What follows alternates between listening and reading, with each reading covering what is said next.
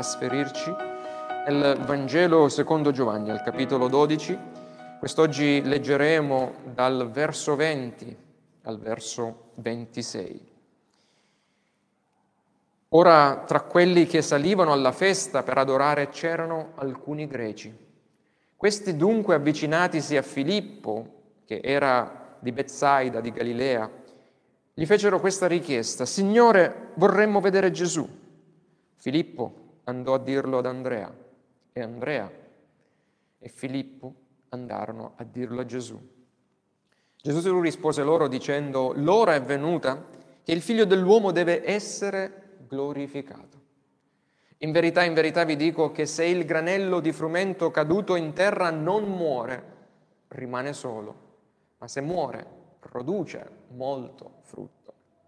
Chi ama la sua vita la perde, chi odia la sua vita in questo mondo la conserverà in vita eterna. Se uno mi serve, mi segua, e là dove sono io sarà anche il mio servitore. Se uno mi serve, il Padre l'onorerà. Amen. Vogliamo pregare. Padre, noi ti ringraziamo ancora in questo tempo, chiedendoti che lo Spirito tuo Santo possa prendere i nostri cuori, prendere le nostre menti e tuffarci nelle profondità di queste verità che Cristo ha menzionato più di duemila anni fa e che ancora solcano le generazioni per eh, far del bene a noi che abbiamo creduto in Lui. Dacci grazia mediante il tuo Spirito di comprendere queste verità e soprattutto di metterle in pratica nel nostro quotidiano. Nel nome di Gesù noi ti preghiamo. Amen. Vogliate sedervi?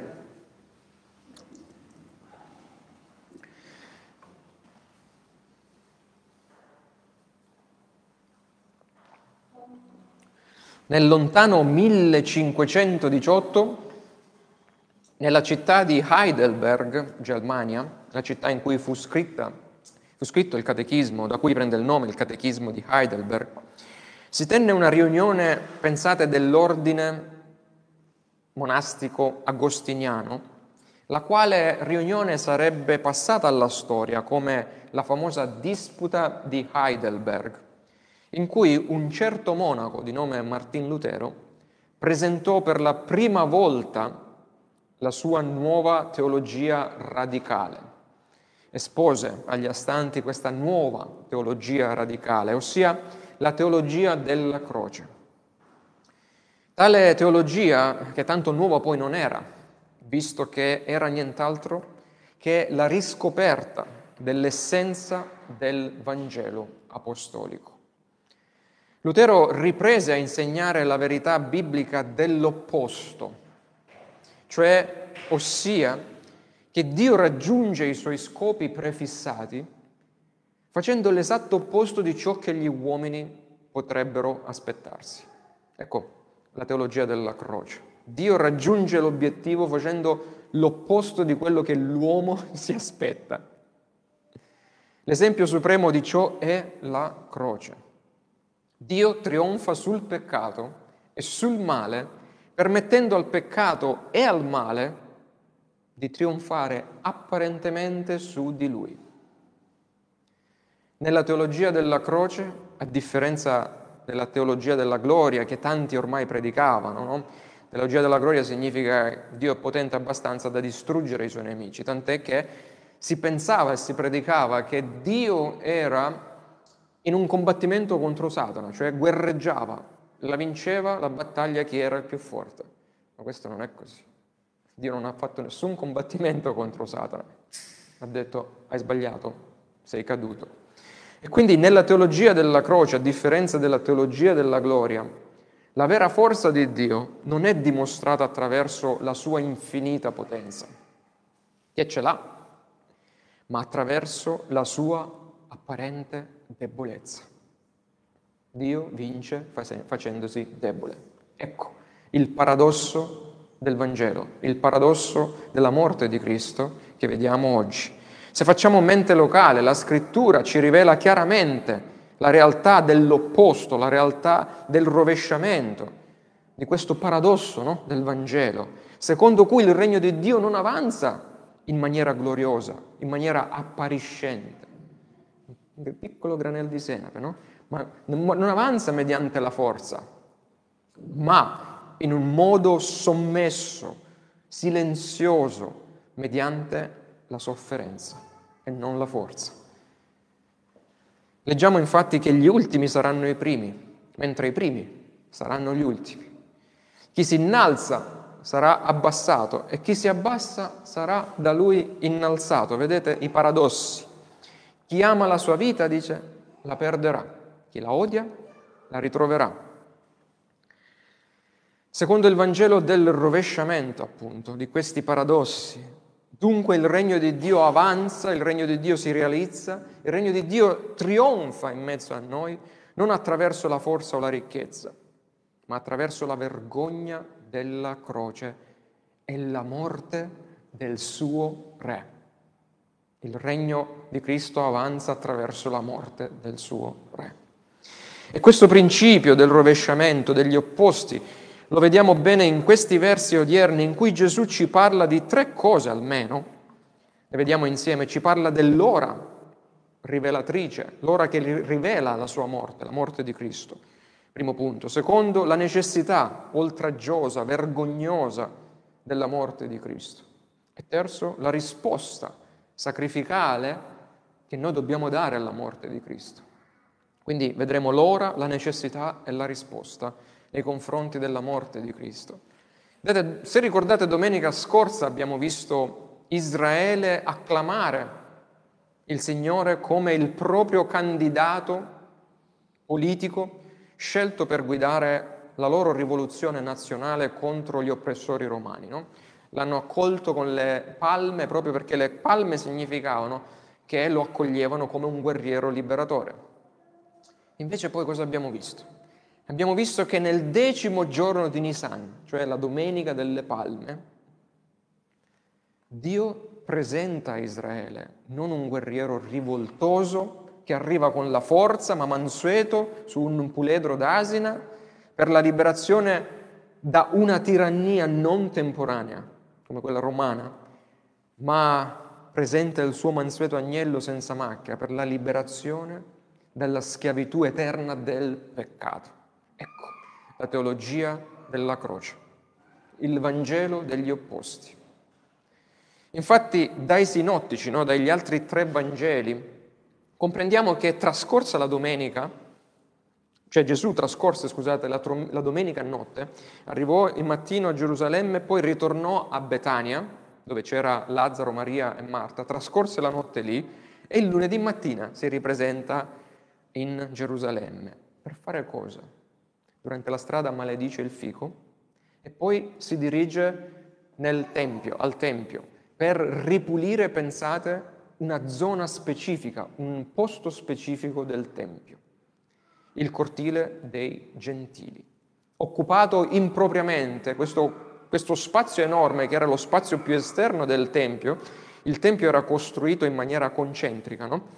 La parte più esterna era per i più impuri, era per gli, i gentili. Poi man mano che si avanzava c'erano le donne, c'erano gli uomini, c'erano i sacerdoti, c'erano sempre i più puri che potevano avvicinarsi a Dio. E i cambiavalute, i venditori di animali per i sacrifici, avevano occupato tutta la zona destinata ai gentili. E Gesù va a liberare questa zona che stava impedendo agli incirconcisi gentili, ai timorati di Dio, no? Agli uomini che, nonostante non erano ebrei, credevano che Yahweh fosse il vero Dio vivente, di entrare nello spazio più esterno del Tempio a loro dedicato. Cioè Gesù va lì per fare piazza pulita per dire adesso potete venire ad adorare Yahweh. Pensate, al posto di essere la luce per le nazioni, Isaia 49, e lo strumento della salvezza fino all'estremità della terra, L'orgoglioso Israele aveva addirittura escluso fisicamente gli gentili come te e come me dall'approcciare Yahweh. Ma Gesù, Yahweh in carne, entra in Gerusalemme per essere l'agnello di Dio che porta salvezza anche agli esclusi incirconcisi come te e come me. Non è un caso che i versi odierni ci informano che un gruppo di greci, se vedete al verso 20, in rappresentanza dei gentili, appunto si avvicina a Filippo chiedendo di parlare con Gesù. Cosa chiesero di preciso a Gesù? Non lo sappiamo, nessuno degli evangelisti ci dice questo. Tuttavia leggiamo che Gesù scelse proprio questa occasione per dichiarare a questi gentili greci, dimorati di Dio, l'ora della morte di Cristo. Pensate. E lui dice, risponde, l'ora è venuta che il figlio dell'uomo deve essere glorificato. Questo è il nostro primo punto, al verso 23. Per Gesù l'arrivo di questi greci è qualcosa di importante, è il segno inequivocabile che la sua morte, il culmine della sua missione terrena, quindi il punto di svolta, la cerniera della storia umana è finalmente arrivato. Dice come? Con l'arrivo di questi gentili significa tutto questo? Paradossalmente Gesù annuncia che il regno che è venuto a inaugurare comincia non con una vittoriosa coronazione, ma, come dice, l'ora è venuta, grazie alla sua vergognosa e disonorevole morte. Tale ora era stata decisa sin dall'eternità. E se ricordate nei capitoli precedenti per ben tre volte Gesù aveva affermato la mia ora non è ancora giunta alle nozze di Cana, alla festa delle capanne e in seguito anche sempre per due volte durante la festa delle capanne, il capitolo 7 e 8. Ma l'ora della sua morte e risurrezione per cui si è incarnato, eccola finalmente arrivare. Se vi ricordate, questa è l'ultima settimana del ministero terreno di Gesù. Paolo descrive l'ora della croce come l'ora dell'umiliazione di Cristo, l'abbiamo visto nello studio di giovedì in Filippesi 2 mentre Giovanni la descrive come l'ora della sua glorificazione. Il figlio dell'uomo deve essere glorificato, l'ora è giunta. Questo perché, vedete, paradossalmente ancora, no? Giovanni lavora sugli opposti, sui paradossi. La crocifissione del Signore è anche l'ora della sua gloria, non è solo il punto più basso della sua umiliazione, ma è l'ora in cui viene glorificato poiché contrariamente ai nostri parametri umani, a quello che noi penseremmo, secondo cui la vittoria è sancita con la morte o con la resa del proprio nemico, no? quando due fanno la guerra, la vittoria più, di quello che vince arriva con la resa o con la morte del nemico. Questo è quello che noi pensiamo. Ma invece l'ora più gloriosa per Dio risiede nella sua sovrana volontà, nella sovrana volontà del più forte, del Dio incarnato, di farsi debole per amore dei suoi, abbracciando egli stesso al posto nostro l'umiliazione della morte di croce. La croce è l'apice della gloria di Dio. È la vittoria sul nostro più acerrimo nemico, sulla croce.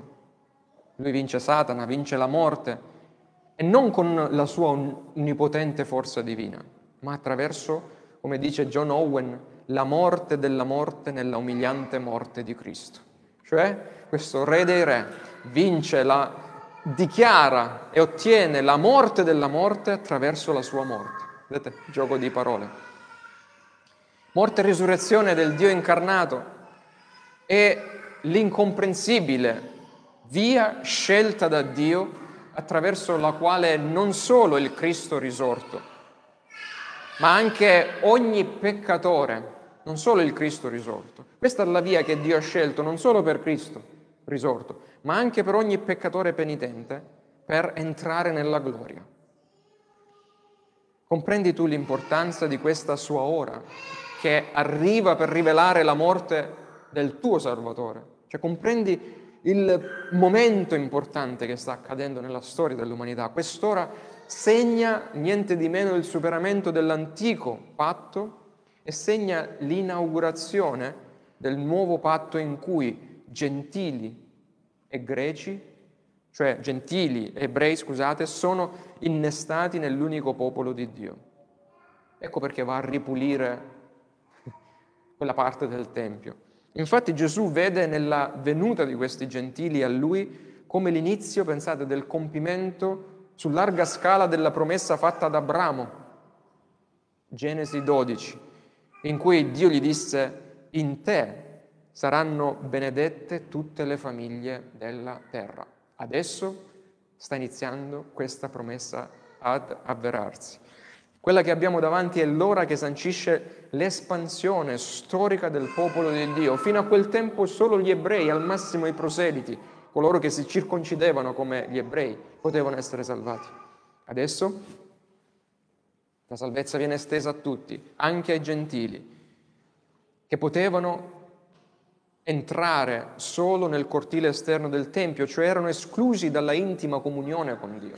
Se io e te fossimo nati in quel momento, saremmo stati esclusi in quel tempo. Ma con la morte di Gesù e l'inaugurazione soprattutto del nuovo patto, cosa succede? La cortina del Tempio viene squarciata dall'alto in basso, gli esclusi vengono accolti alla presenza di Dio e dei due popoli, ebrei e gentili. Cristo ne fa uno solo. Con tali parole, l'ora è venuta, Gesù si rivela non solo come il Messia di Israele, ma anche come il Salvatore del mondo, come il tuo e come il mio Salvatore. E grazie alla venuta di quest'ora il peccatore è giudicato sulla base di una sola cosa. Vedete, chiunque viene giudicato viene giudicato adesso sulla base di una sola cosa. Se in vita ha o meno deciso di seguire Cristo. Questo è il giudizio. Lo vedremo anche la settimana prossima. Dunque la tua etnia non ha importanza, non ha importanza se sei ebreo o se non sei ebreo, non ha importanza più eh, da quale religione tu arrivi, non ha importanza quanto immorale sia stato il tuo passato, quanto immorale è il tuo presente. Ciò non ti impedisce di andare adesso a Gesù perché proprio la sua ora è giunta. Lui ha aperto la porta, come dice lo scrittore agli ebrei, attraverso il velo della sua carne ha aperto una strada che ci ricongiunge al Padre. E poi dice, chiunque viene a me, io non lo caccerò fuori. Dunque sappi che non c'è nessuna barriera al tuo andare a Cristo. Questa è la prima cosa che l'ora rivelatrice ci mostra. Rivela che Egli è il Salvatore di chiunque va a Lui. Ma veniamo adesso al secondo punto, alla necessità offensiva, oltraggiosa della morte di Cristo. I greci probabilmente, vedendo che Gesù aveva liberato il cortile, lo spazio del Tempio a loro dedicato, no? cosa avranno pensato? Questo rabbino veramente ci tiene a noi gentili, a differenza di tutti gli altri ebrei, questo qui ci tiene a noi. Andiamo da lui e chiediamogli come possiamo diventare suoi discepoli. No, mettetevi nei panni di queste persone. Se anche te, come i greci, ti chiedi cosa ci vuole per diventare un seguace di Cristo, la risposta la trovi nel verso 24. Magari essa ti risuonerà un po' strana, no? Se voi, se, vole, se voi volete seguirmi, parafraso un po' le parole di Gesù, sappiate che sono io che devo prima fare qualcosa. Magari questi si erano presentati da lui dicendo cosa dobbiamo fare per seguirti? E lui dice fermi tutti, se voi volete seguirmi, voi gentili, sono io che prima devo fare qualcosa per voi, altrimenti voi non potete fare niente. Devo io prima morire per voi e dopo potete seguirmi. Ecco cosa significa il verso 24, amen, amen, o in verità, in verità vi dico che se il granello di frumento caduto in terra non muore rimane solo, ma se muore produce molto frutto. La morte è fondamentale per la salvezza. Gesù risponde con una chiara metafora, no? Tutti avevano capito questo, probabilmente, perché era molto chiara e in uso a quel tempo, terra di agricoltori e di pastori. Lui è il chicco di grano ed io e te siamo il suo frutto a meno che il chicco non cade in terra, sia sepolto e muoia, non può fare di te e me un vero suo discepolo. Cioè se lui non muore, non può fare di noi dei suoi discepoli. Egli deve prima morire per essere la primizia di molto frutto. Come afferma lo scrittore agli ebrei, era necessario che Gesù morisse dell'umiliazione della croce per scontare la mia e la tua morte affinché proprio a motivo della morte che ha sofferto lui fosse reso perfetto, il perfetto autore, autore della salvezza. Ascoltate cosa dice, al fine di portare molti figli alla gloria. Vedete? La morte sua per portare noi alla gloria.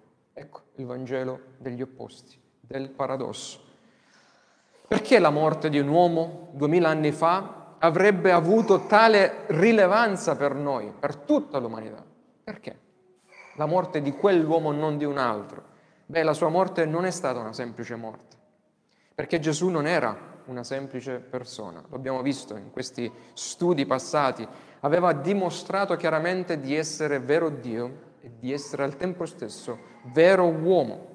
E quando il seme di Gesù cade sulla terra e muore, muore di una morte che fu il risultato di una celeste sentenza legale, cioè lui è morto perché Dio aveva decretato la morte del peccatore.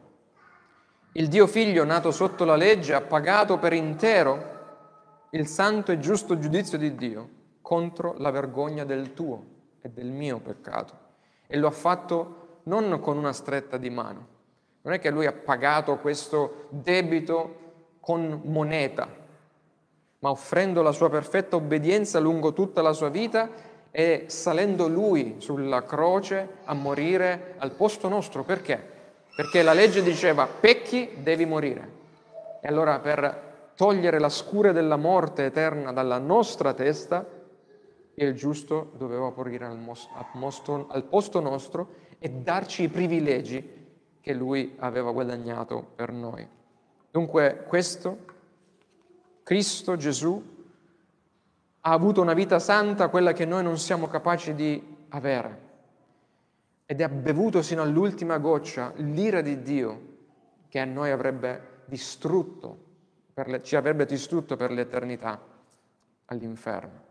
Così Gesù è venuto per bere questa coppa di giudizio, morire per me e per te, e come può?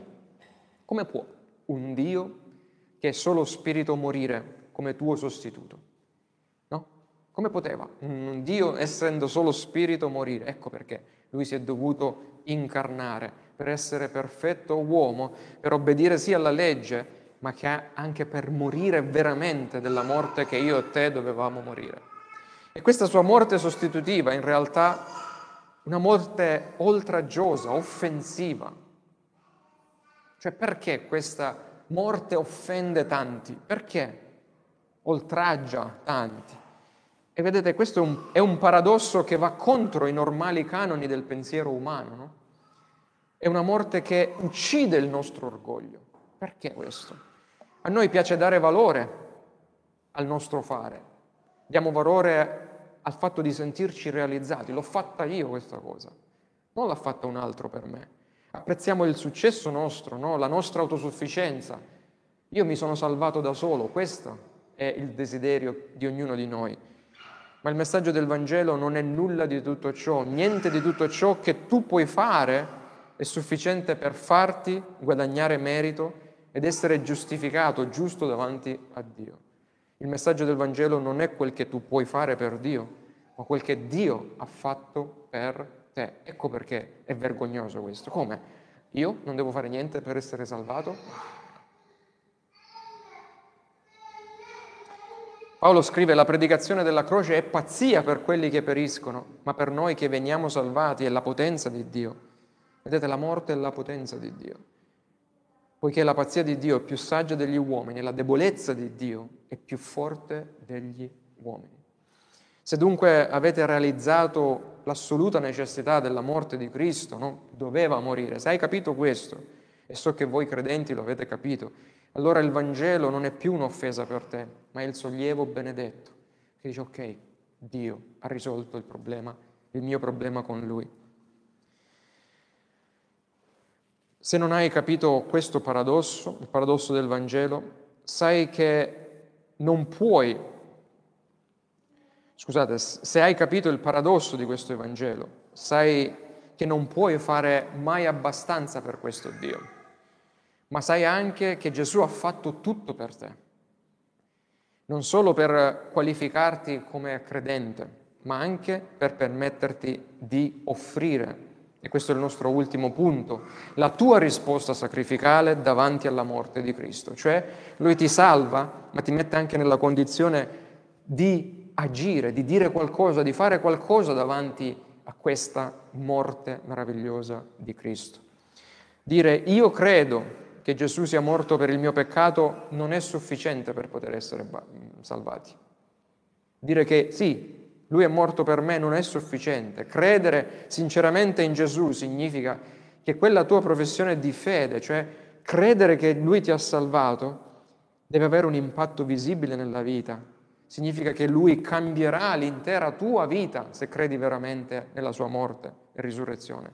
Significa che modellerà il modo in cui vivi per il resto dei tuoi giorni. Non sarai più come prima.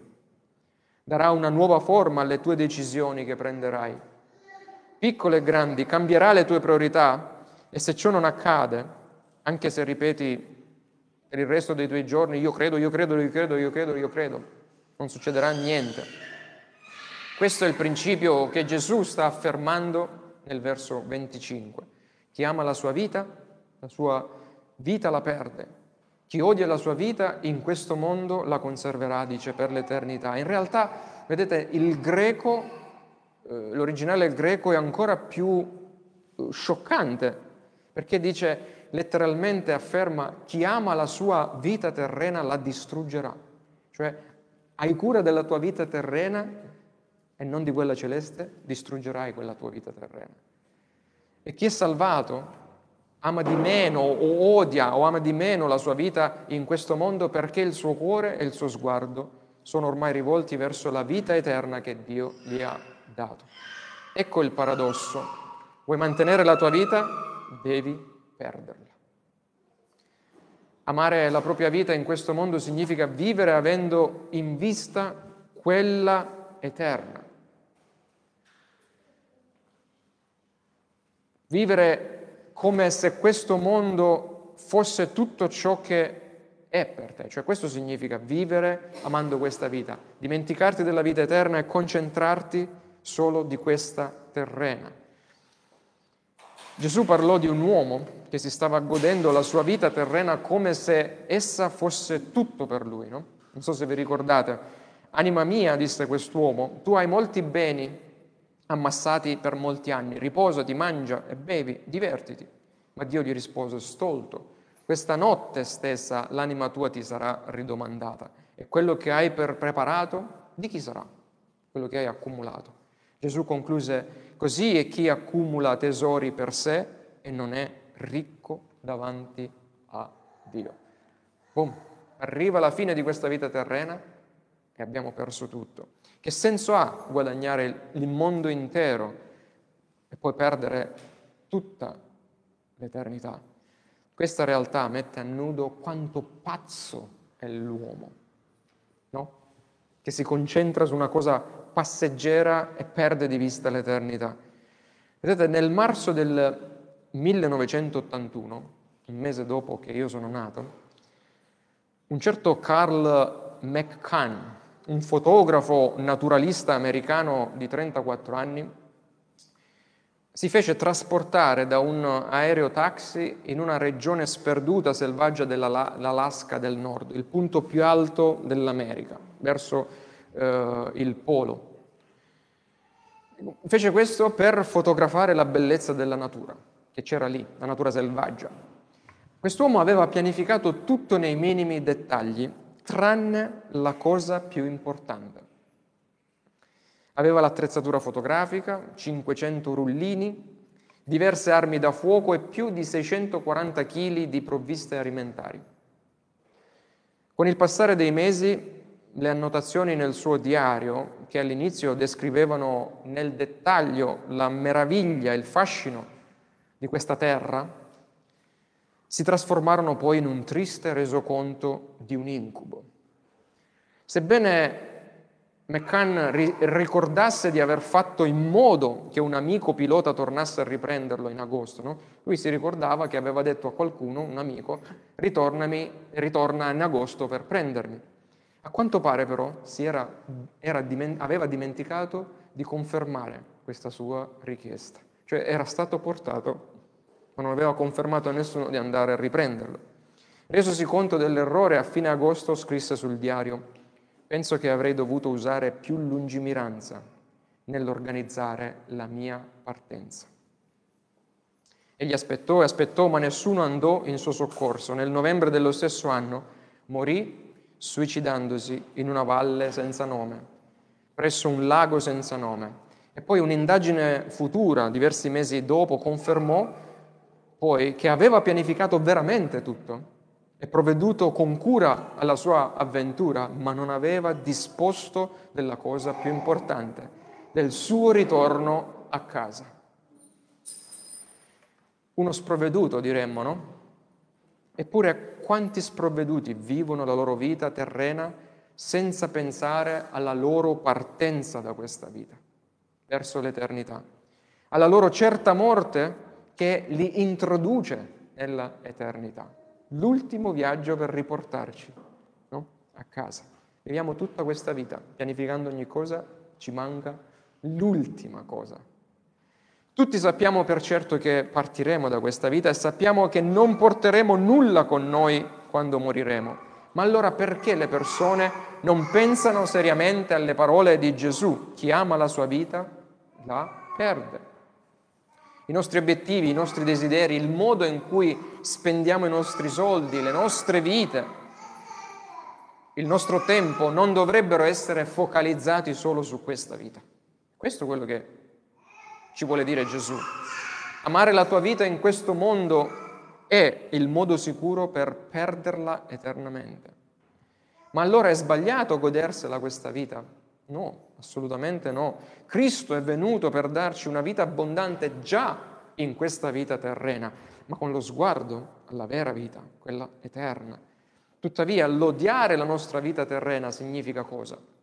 Perché ci dice odia la tua vita terrena? Ovviamente non in senso peccaminoso, ma ci dice di prendere la nostra croce ogni giorno per seguire Lui, che è la fonte della vita eterna. Significa che dobbiamo quotidianamente abbandonare, cioè che non dobbiamo essere noi il centro della nostra vita, ma deve essere la nostra vita cristocentrica. Significa vivere per la gloria di Dio e per il suo scopo eterno, sottomettendo ogni pensiero, ogni parola, ogni azione a Cristo.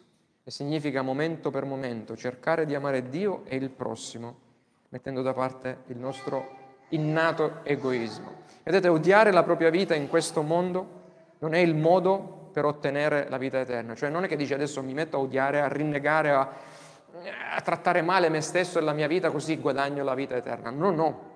L'attitudine di amare di meno questa vita e tenerci di più a quella eterna è il fatto che dimostra che noi siamo salvati. Molti credenti pensano portare croce, che portare la propria croce significhi sopportare il coniuge difficile, no? Un uh, figlio ribelle o una malattia dolorosa, ma il prendere la propria croce è una prova da sopportare, non è una prova da sopportare, scusate, ma è una chiamata che Dio ti ha rivolto e a cui devi rispondere quotidianamente, poiché sei suo discepolo. Non è una prova fisica da sopportare, ma è la chiamata di Dio. Lascia, seguimi, cambia la prospettiva terrena in celeste. Pensate, a questo tempo, ai tempi di Gesù, la croce era uno strumento di lenta esecuzione. Lui, perché dice lui, prendi la tua croce? Perché tutti loro che erano dinanzi a lui sapevano che la croce era uno strumento di morte lenta. Infatti l'uditorio sapeva bene che quel tale che avrebbe preso la sua croce, una volta che avrebbe preso la sua croce, era a tutti gli effetti un uomo morto, non poteva più vivere una volta abbracciata la propria croce, quella fisica. Uno che aveva rinunciato a ogni speranza e interesse per le cose di questo mondo perché tempo breve e sarebbe morto. Ecco perché dice prendete la vostra croce, quasi sapete che ormai a questa vita siete morti. Voi vivete per l'eternità, vivete per me, siete miei. Gran parte del nostro problema è che noi non miriamo abbastanza in alto in questa vita. Noi ci concentriamo nelle cose passeggere di questa vita. Ci accontentiamo della effimera felicità terrena quando Cristo ci chiama alla eternità, alla eterna santità gloriosa. Sì, ci avviliamo per le cose di questa vita, ma questa passerà. Guardiamo le benedizioni eterne che ci aspettano, di cui già noi gustiamo una bella parte. Ci accontentiamo del successo terreno, quando invece siamo stati creati e redenti. Per cosa? Per la sua gloria celeste. E questo non dovrebbe darci gioia quando le cose non vanno bene come vorremmo qui su questa terra. Gesù al verso 26 afferma che Dio, pensate che cosa scioccante, vedete l'opposto del Vangelo, no?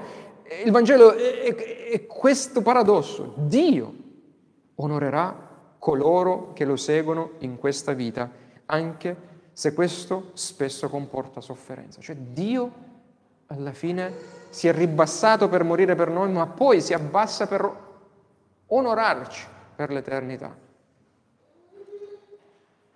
Se Cristo volte, seguire Cristo a volte comporta anche la morte per amor suo e implica sempre l'abnegazione, cioè il rinunciare a te stesso per seguire Lui.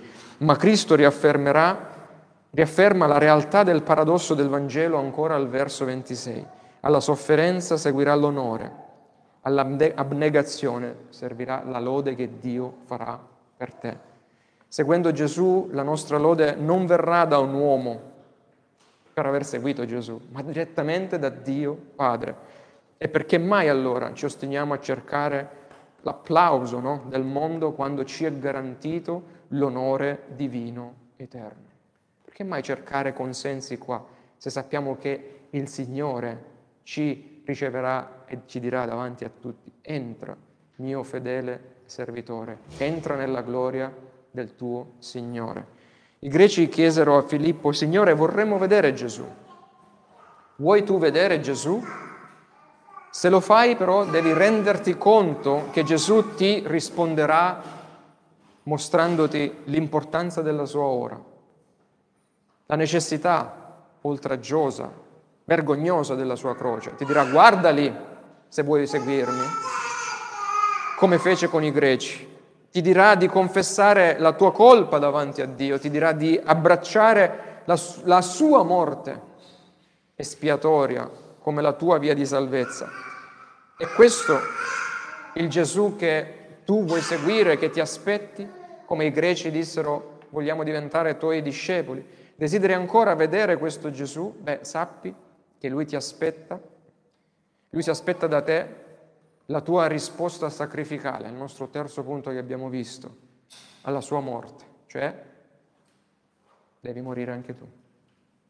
Ovviamente non come Lui, ma dobbiamo morire a noi stessi. Ti chiama a rinnegare te stesso per seguirlo. Sei tu disposto a farlo? Dovresti esserlo, caro mio, cara mia, che ancora non lo hai fatto perché rifiutare la croce significa perdere l'unico vero Salvatore e quindi perdere la tua vita eterna per sempre. Se vai a Gesù, Egli ti prenderà per la sua mano destra e non ti lascerà mai più per il resto dei tuoi giorni. Ti condurrà attraverso la morte, alla morte del tuo io.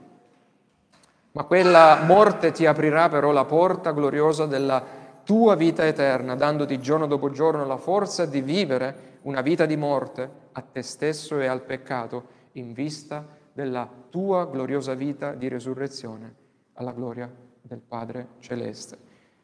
Chiudo con queste parole. Se uno mi serve, mi segua, e là dove sono io sarà anche il mio servitore. Se uno mi serve, il Padre mio lo onorerà. Vogliamo pregare. Padre, grazie ancora per questo privilegio che abbiamo non solo di essere parte di questa meravigliosa salvezza, essere il frutto, essere tra coloro, tra quei tanti che ricevono la vita eterna per la morte dell'uno. Ma grazie anche per queste ultime parole, per il fatto che nonostante possa essere difficoltosa la vita terrena, noi ci aspetta la gloria celeste e soprattutto il Padre celeste che onorerà ognuno di noi peccatori dicendoci entrate nella gloria del vostro Signore, voi servi fedeli. Non c'è niente di fedele in noi, Padre, non c'è niente di buono, ma quale onore poter sentire un giorno queste parole, quale onore poter vivere questa vita per Cristo, in Cristo, affinché tutti noi possiamo dare la gloria a te. E ti preghiamo per coloro che ancora non sono del Signore, che possano realizzare la benedizione di vedere la gioia, l'immensità, la perfezione, la gloria della vita eterna, piuttosto che la passeggera vita terrena. In Cristo noi ti preghiamo che tu possa imprimere l'eternità sui nostri occhi e i nostri degli occhi dei nostri cari che ancora non ti conoscono e di quanti in queste terre tu chiamerai per la tua gloria. In Cristo ti preghiamo. Amen.